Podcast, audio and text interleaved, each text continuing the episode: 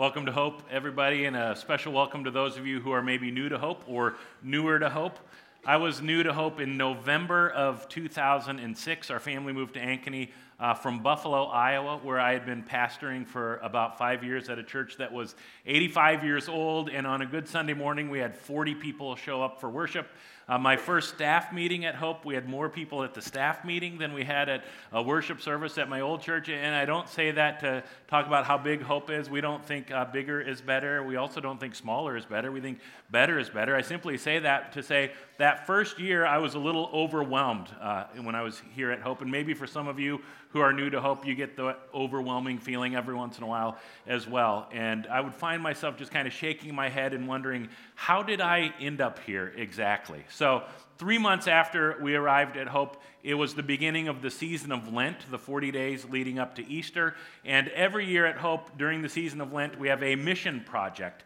That year, the mission project was called Feed a Million in 40 Days. Some of you were around for that when I heard about the plans for this project, I thought this is ridiculous. They took an old semi trailer, remodeled it, and turned it into a food packaging center, put it in the parking lot at the West Des Moines campus, and then small groups and families and ministry teams could sign up for a one hour shift to package meals in that trailer. And the hope was over the 40 days of Lent, we would be able to package enough to feed a million people. Impossible, right?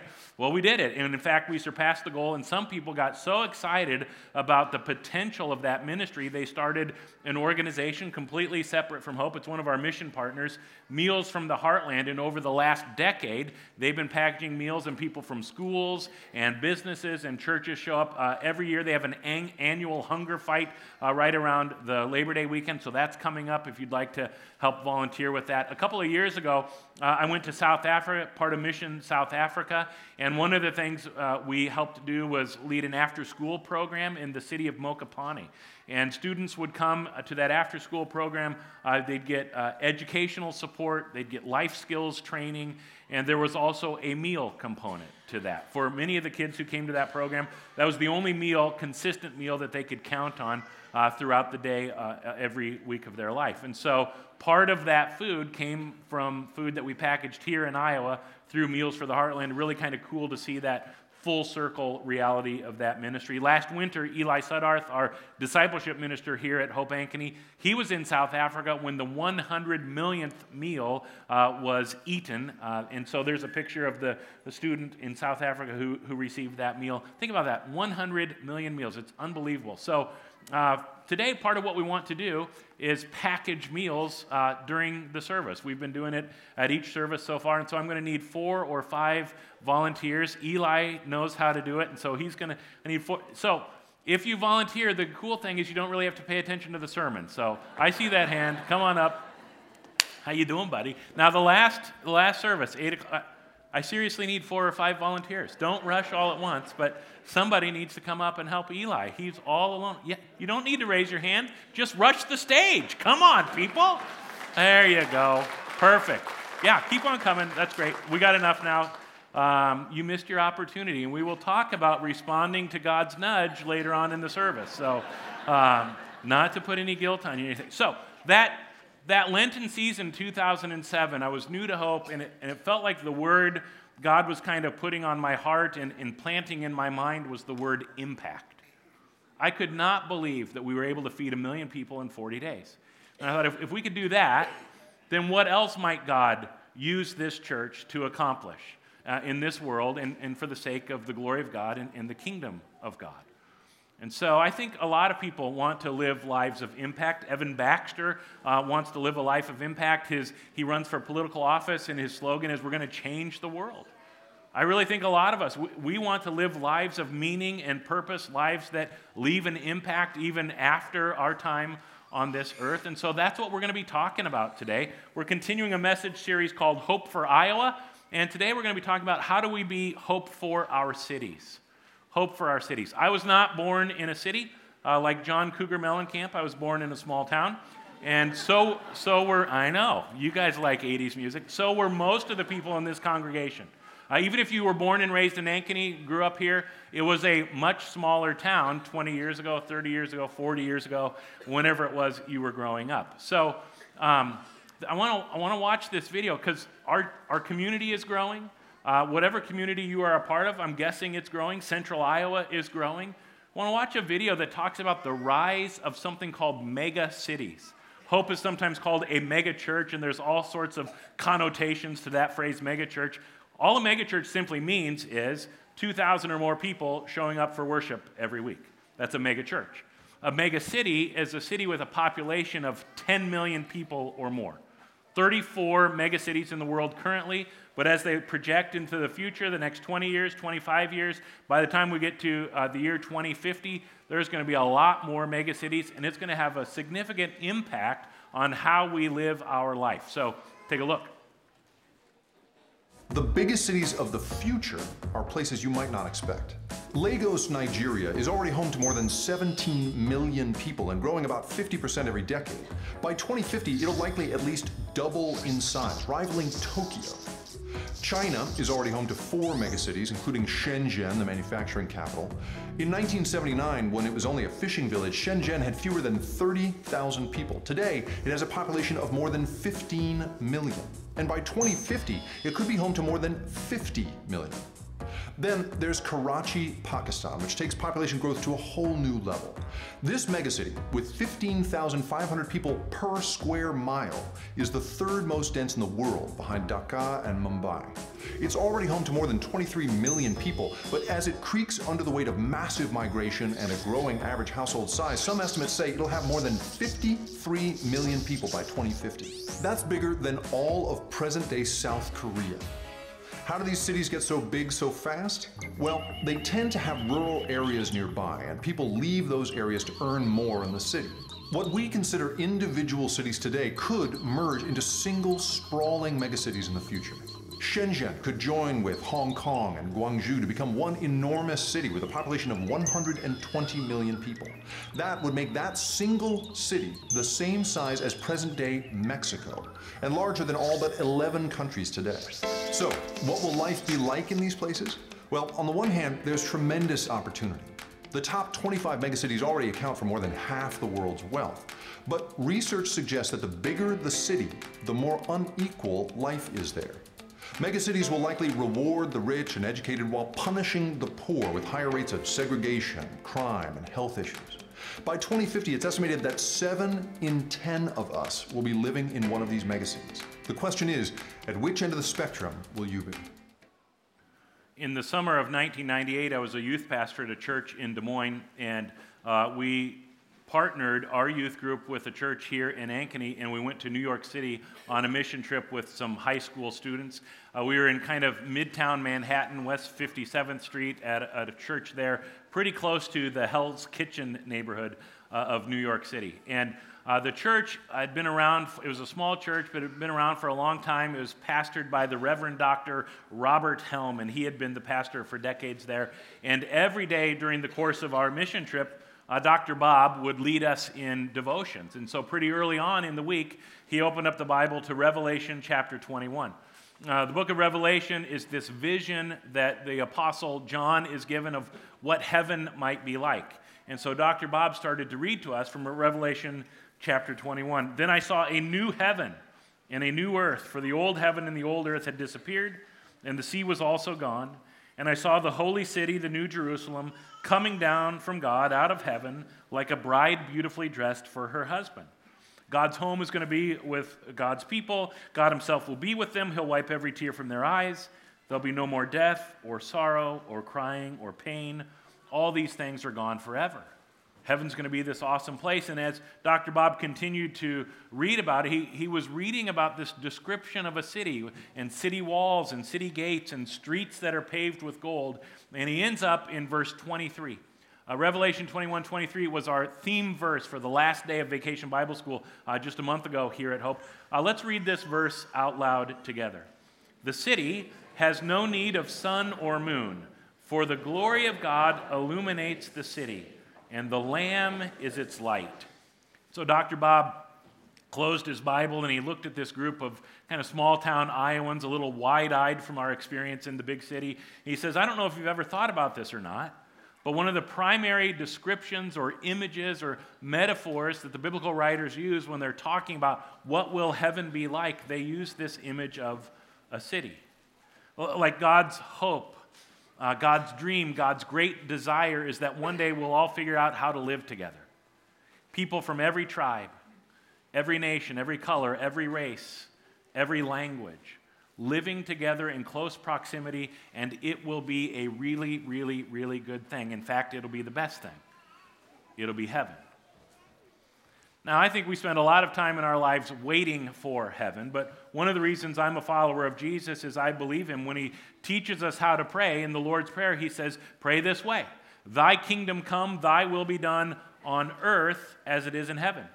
Like part of what Jesus wants us to believe is as we follow after Jesus, as we shape our lives around his life, we can start to get glimpses of heaven on earth. And it will not be perfect and it will not last forever, not until Jesus comes again.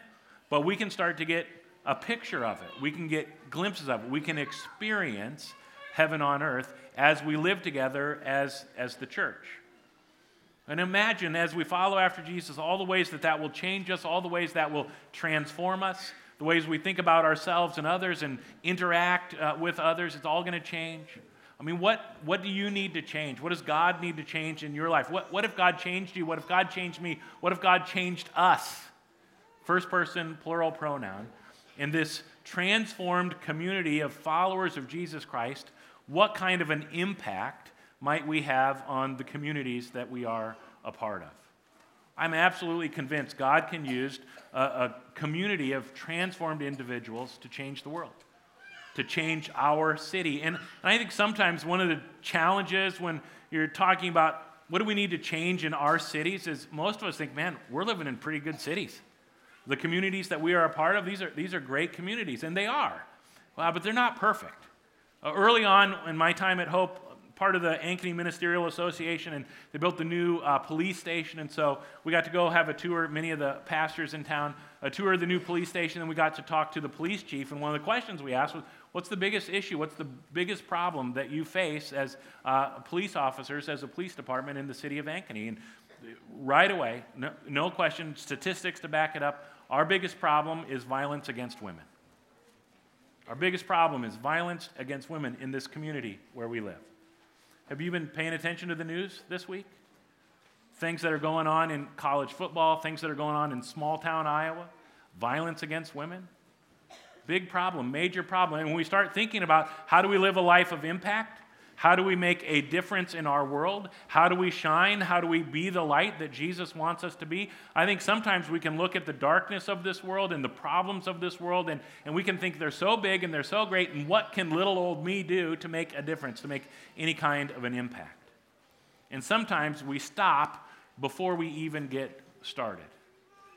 That's what's going on with Evan Baxter in this movie, Evan Almighty. Uh, he wants to change the world, but he doesn't know where to start. And so God shows up, and God gives Evan a little nudge. Take a look. Early on could be very costly because instead of punting from deep in their own territory, they're already at the midfield right now. Yeah, and that's just that quick throw. Again, it's not a three-step drop. You just, you just. Dad, what are you doing? I'm watching this. Genesis 6:14. Gen 6:14. Joan, do we have a Bible anywhere?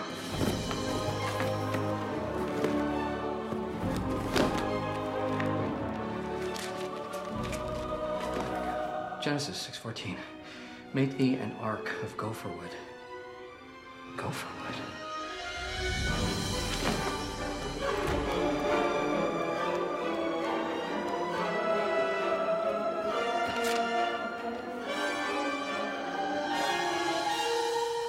Gopher wood.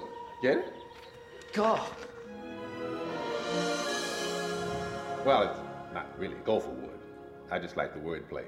No, it's pine and maple. It was clear cut from this valley to make room for all those houses. Excuse me, do I know you? Not as well as I'd like. I see you got my housewarming gift. That was you? You sent those? What are they for? Hey, hey. Genesis chapter 6, verse 14. I want you to build an ark. You want me to build an ark? Yes. So that's why the tools, and you are responsible for the wood. All right. Well, uh, let's just start over. Hello. I am Evan, Evan Baxter. Baxter, born June 15th, 1962, 8 pounds, 11 ounces. Mother's Carol Ann Parker, father Eugene Evan Baxter. Ooh, you have internet access. Very impressive. Do you also have cable? You're a clean freak. You care much too much about your outward appearance. Your left nipple is a quarter inch higher than your right nipple, and when you were a little boy, you were afraid of Gumby.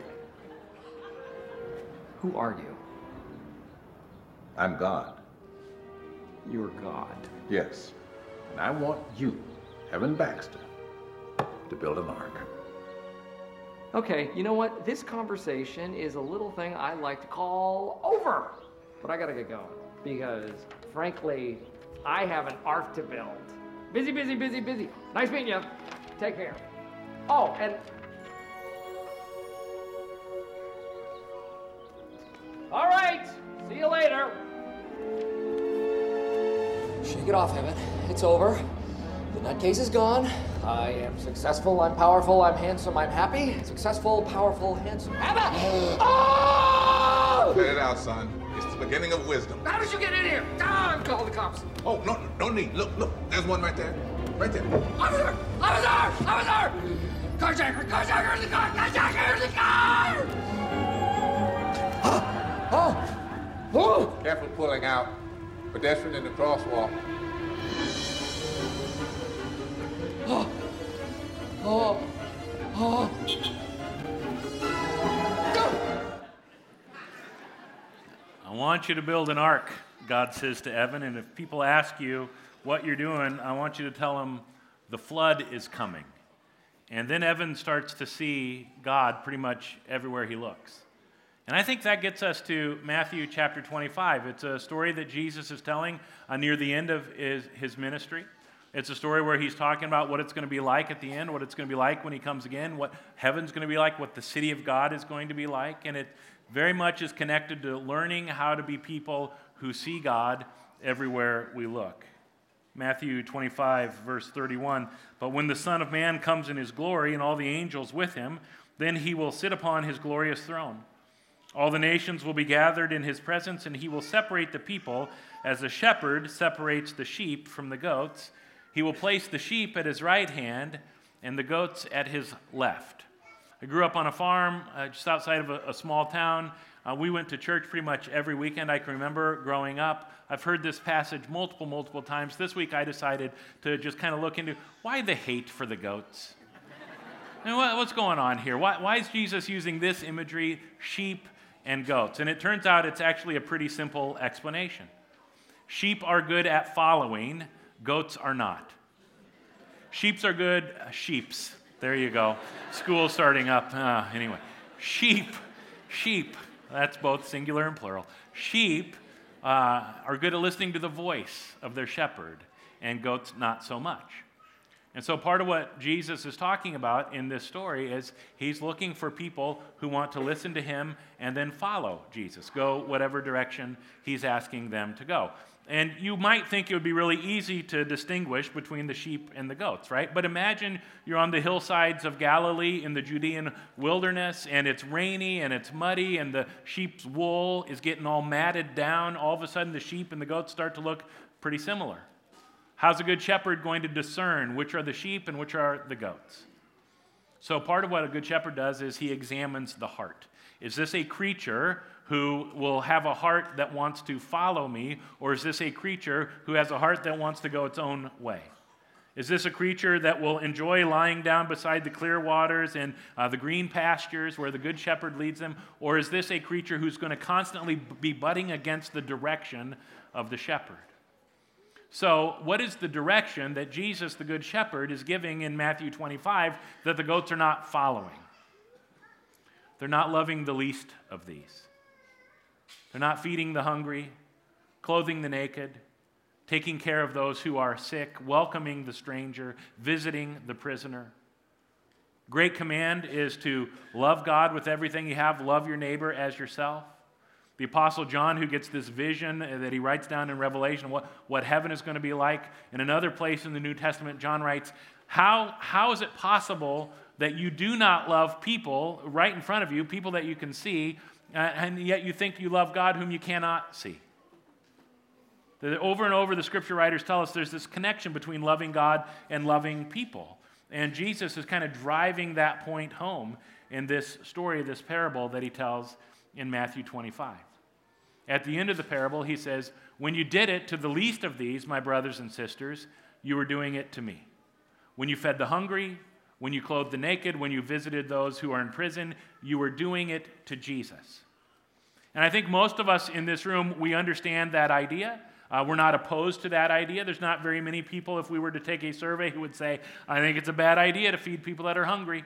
I think it's a bad idea to clothe the naked. We all understand that. But if, if we were to take an honest assessment of our life, the last week, the last month, the last year, how have we been doing loving the least of these?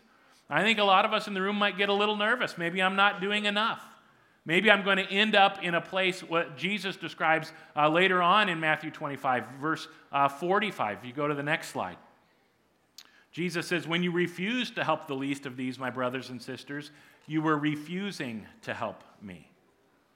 Now, we can play word games with this if we want to. And we can say, Look, I did not technically visit anyone in prison over the last 12 months. You're right. But it's not like I was refusing to do that. Nobody asked me. And if someone had asked me, my response would not be, sorry, I refuse to do that. And you can play those kinds of games if you want, but I think that misses the point that Jesus is trying to make in Matthew 25. He's just asking us some pretty simple questions. How do you respond to the needs of the people around you? How do you respond to physical needs? People who need food and clothing and shelter. What's your response to people like that? What's your response to people with social needs? Are you doing everything you can to welcome the outsider or the stranger, to include people who feel left out and don't have any hope? How, how are you doing responding to people with medical needs who are in need of care and support and, and all kinds of help along the way as they're dealing with whatever illness or disease they might be going through? How do you respond to people with moral needs? A criminal who feels like a, a, complete failure and is in need of an undeserved touch of grace. How do you respond to the needs around you? And I think most of us, we know the answer is we're supposed to move in the direction of meeting those needs, helping people, serving people, loving people.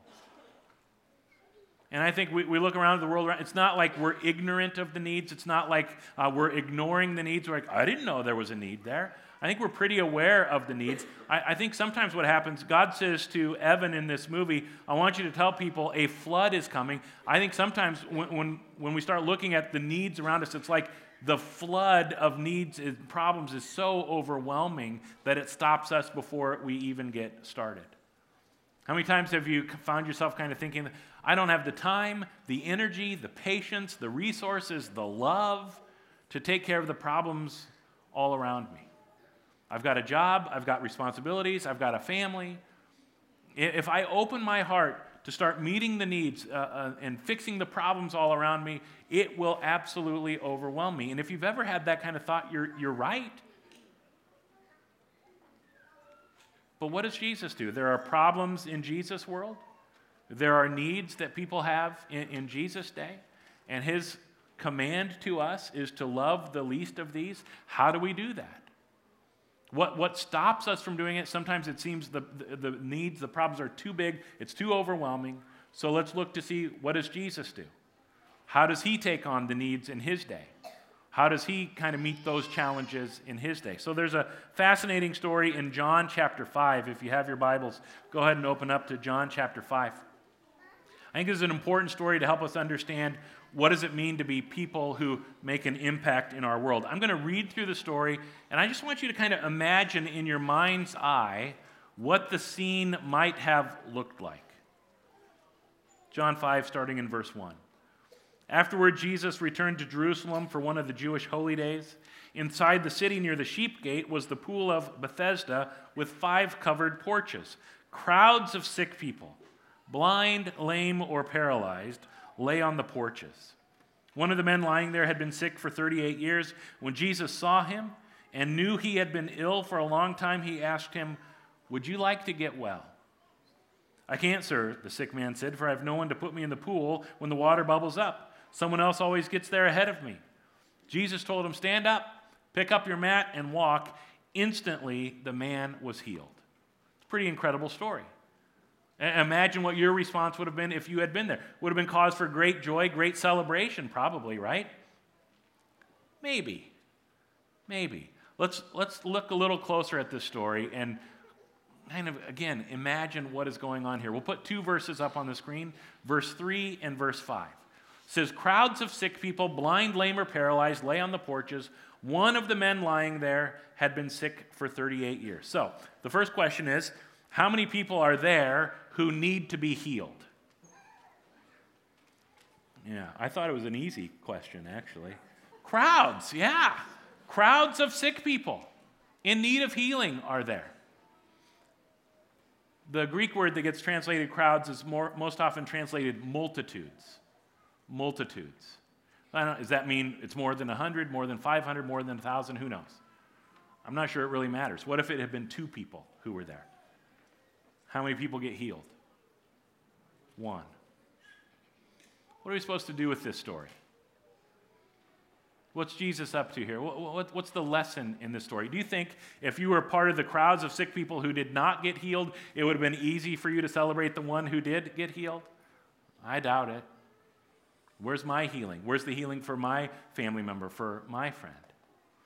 This was first pointed out to me by a pastor named Andy Stanley. He says, if you're really trying to envision what the scene must have been like, you almost have to imagine Jesus as kind of tiptoeing over people who are sick and in need of healing, and kind of moving around people who are blind and in need of healing in order to get to the one person that Jesus actually heals. He moves past person after person after person who has a need, who needs to be healed, and then he goes to only one person and heals him.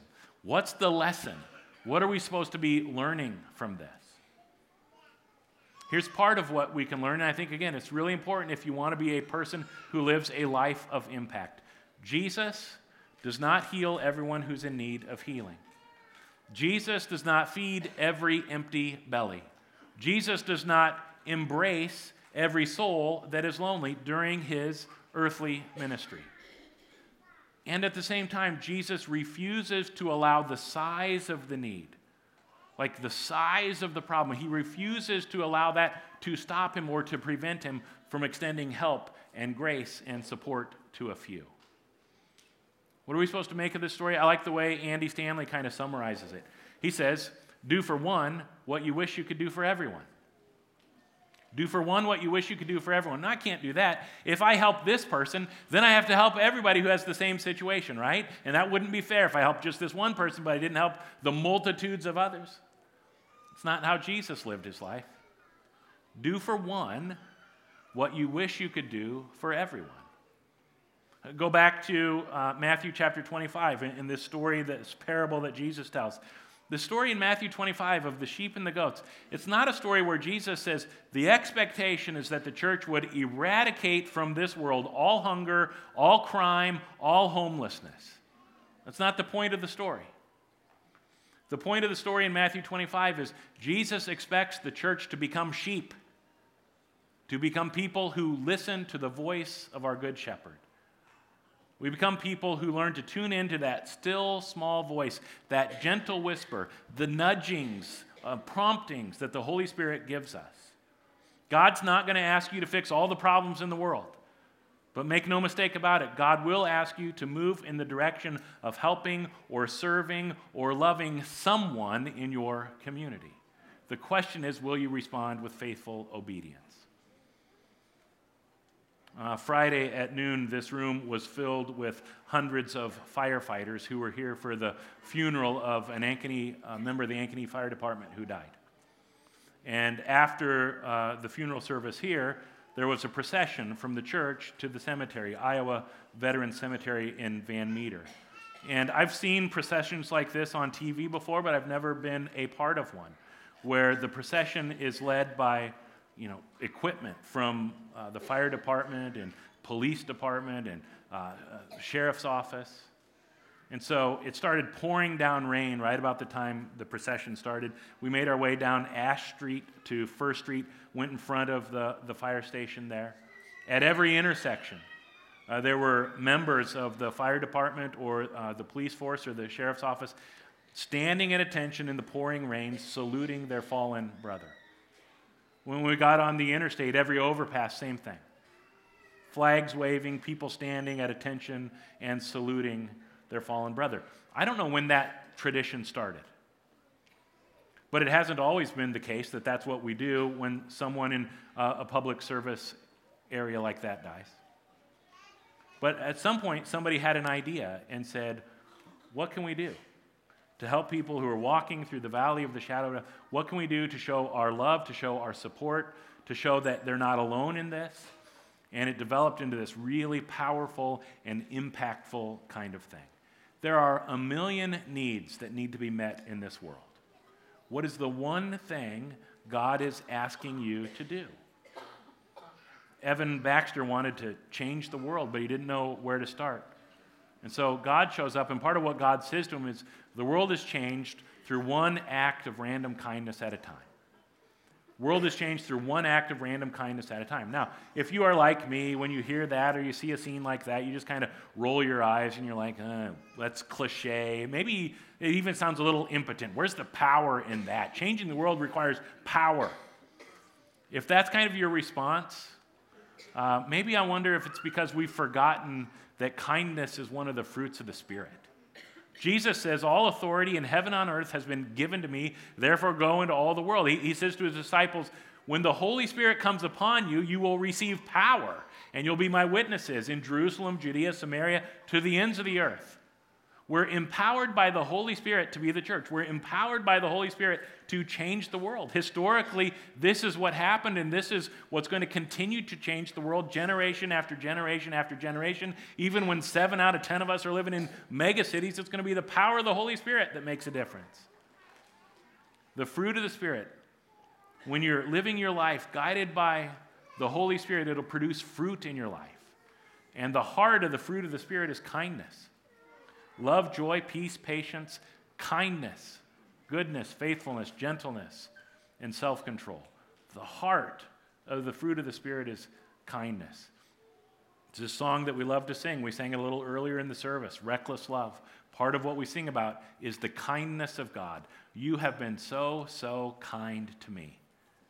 Paul writes about the kindness of God in Ephesians chapter 1 verse 7. Let's read this out loud together. He is so rich in kindness and grace that he purchased our freedom with the blood of his Son and forgave our sins. Have you experienced that kindness and grace from God in your life? Do you believe it to be true?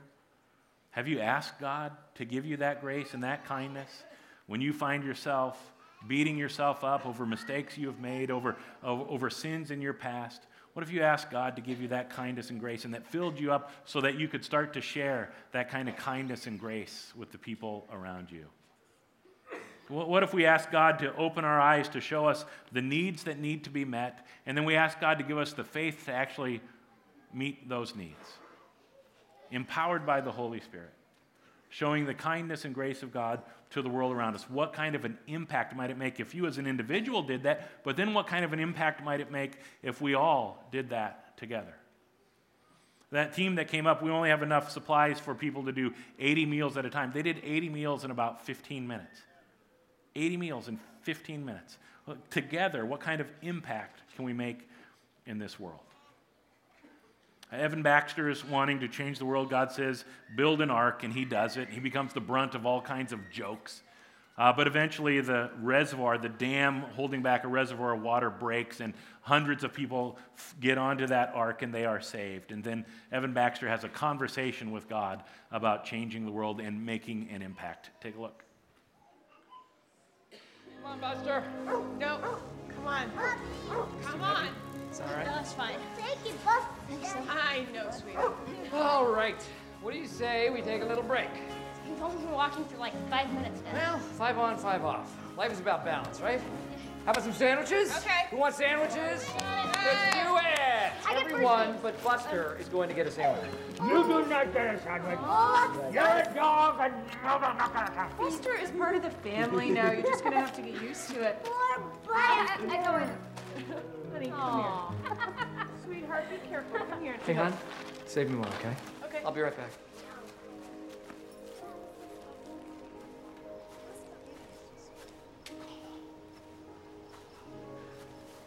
Hey, Hey.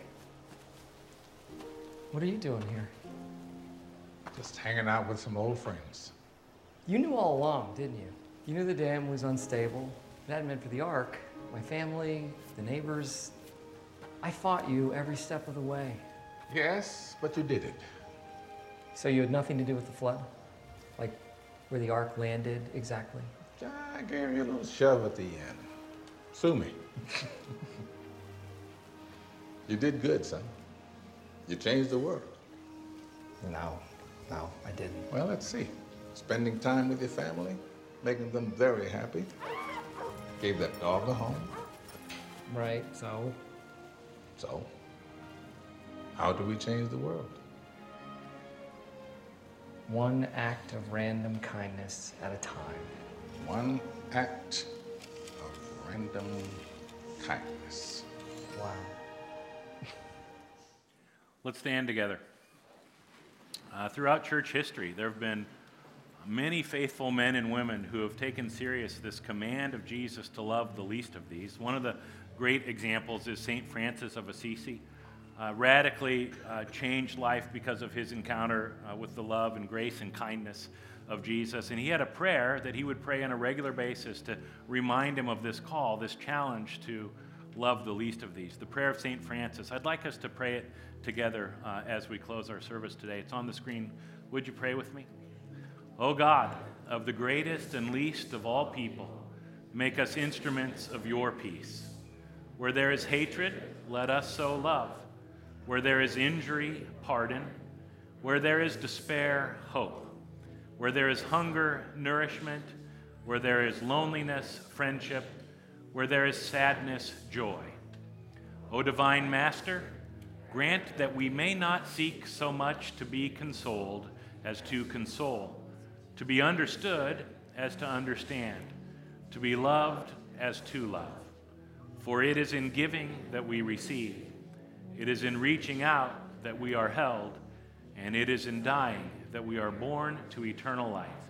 Through Jesus Christ our Lord. Amen.